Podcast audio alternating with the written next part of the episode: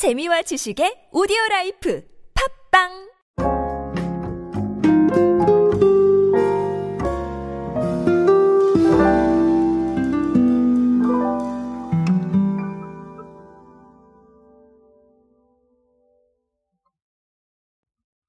사실 요즘은 편의점에서 살 수 없는 것이 거의 없어졌다라고 아, 그렇게 얘기들을 하십니다.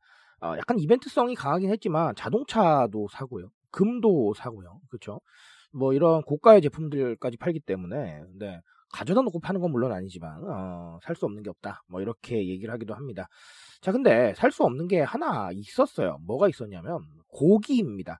아니 왜 고기를 못 사요? 네, 이렇게 말씀하실 텐데 아, 신선육은 사실 네, 좀 약간 좀 제한적으로 아, 판매를 하고 있었습니다. 근데 최근에 CU가 이 부분을 조금 해결을 했습니다. 어떻게 해결을 했냐면 음, 전국으로 신선육 판매를 확대하면서 해결을 했는데요. 자, 이 내용 한번 보시면서 의미하는 바 한번 정리해 보도록 하겠습니다. 안녕하세요, 여러분. 노준영입니다. 마케팅에 도움되는 모든 트렌드 이야기, 그리고 동시대를 살아가는 여러분들께서 꼭 아셔야 할 트렌드 이야기 제가 전해드리고 있습니다. 강연 및 마케팅 컨설팅 문의는 언제든 하단에 있는 이메일로 부탁드립니다. 자, 아, 방금 말씀드린 대로 신선육 판매에 대한 거를 CU가 최근에 전국 매장으로 확대를 했습니다.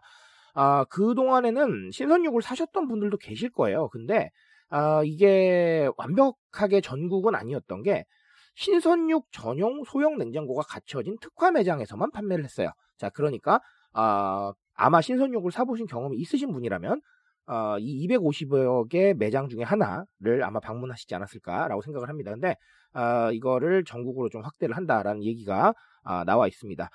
어, 글쎄요, 뭐 여러 가지 얘기를 좀 드려야 될 것 같은데 사실 여러 가지 얘기 드리면 안 되겠죠. 그래서 어, 최대한 짧게 정리를 드릴게요.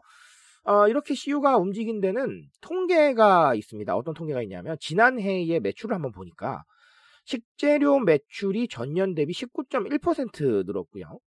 축수산 카테고리 매출은 35.3%가 늘었다. 이런 통계가 있습니다.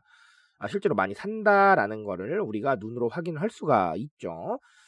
자, 아, 결국은 근거리 소비 트렌드입니다. 제가 근거리 소비 트렌드를 제 책인 요즘 소비 트렌드에서 조금 상세하게 말씀을 드린 적이 있습니다. 그런데 어, 앞서 말씀을 드렸지만 음, 그렇게까지 상세하게 말씀을 드리면 이 오디오는 너무 길어지니까 간단하게만 말씀을 드리면요. 맞습니다. 이미 알고 계시다시피 근거리, 나의 집을 기준으로 가까운 곳에서 무언가를 구매를 하는 거예요. 그게 근거리 소비 트렌드죠. 아니면 내 집 근처에 있는 맛집을 발견해서 소비를 하세요. 네, 근거리 소비 트렌드입니다. 자, 그렇게 하고 있는데 어, 원래 시작은 팬데믹 때문이었어요. 왜냐하면 멀리 못 가시기도 하고 음, 사회적 거리두기가 있다 보니까 집 근처에서 뭘 구매를 하시고 이런 상황이 펼쳐졌는데 근데 그게 팬데믹으로만은 설명을 하기 어려운 또 몇 가지가 있습니다. 대표적으로는 뭐가 있냐면요. 우리가 가구 구성 형태가 좀 달라지고 있다라는 거에 좀 생각을 해보실 필요가 있어요. 이게 무슨 얘기냐면, 자, 예전에는 4인 가족이 가장 많았다고 하는 그런 상황도 있었고, 이 4인 가족이 거의 기준처럼 여겨졌던 때가 있었어요. 자, 근데 지금은 사실 가구 구성원 수가 계속해서 줄어들고 있는 추세고요. 1인 가구가 굉장히 많이 늘어나고 있는 추세죠. 자, 그러다 보니까 우리가 살고 있는 공간도 과거보다는 네, 조금 좀 줄어들 수 있습니다. 왜냐하면 이제 혼자 계시다 보니까 너무 크면 또 관리가 안 돼요. 그렇죠? 그런 상황이다 보니까 자, 아, 소비할 사람도 없고요. 쟁여둘 곳도 없습니다. 그러니까 잔뜩 사는 이런 쇼핑을 많이들 안 하신다라는 거예요. 그러니까 아, 결국은 소량을 빠르게 배달해주는 퀵커머스가 그래서 나올 수밖에 없었고요. 지금과 같은 근거리 소비 트렌드도 결국은 뭐 가구 구성원 분들이 많으시다면 진짜로 고기를 뭐 2kg, 3kg 이렇게 사실 수도 있겠지만 네, 혼자 계시다고 하면 2kg, 3kg를 살 이유는 없어지잖아요. 그러니까 근거리에서 그냥 편하게 사신다 이런 얘기입니다. 자, 그러니까 이 근거리 소비 트렌드라는 건 음, 팬데믹이 큰 영향을 주긴 했지만 팬데믹과 함께 지금 우리 가구 모습이 좀 바뀌고 있다. 여기에 좀 주목을 하시면 어, 트렌드를 읽는데 많은 도움이 되실 겁니다. 자, 그러니까 앞으로 편의점에서 파는 물건 더 많아질까요? 아니면 줄어들까요? 네, 맞아요. 더 많아질 겁니다. 더 많아지는데 사실 어떤 품목이 더 많아질지까지는 제가 예측을 못 하겠어요. 하지만 네, 지금처럼 가구 구성이 계속해서 바뀐다고 한다면 어, 이런 식으로 그러니까 어, 결론적으로 사람들한테 필요한 걸 적시에 빠르게 제공할 수 있는 이런 소비 방식은 아주 각광받을 것이다라는 어, 예측을 조심스럽게 할 수 있을 것 같습니다.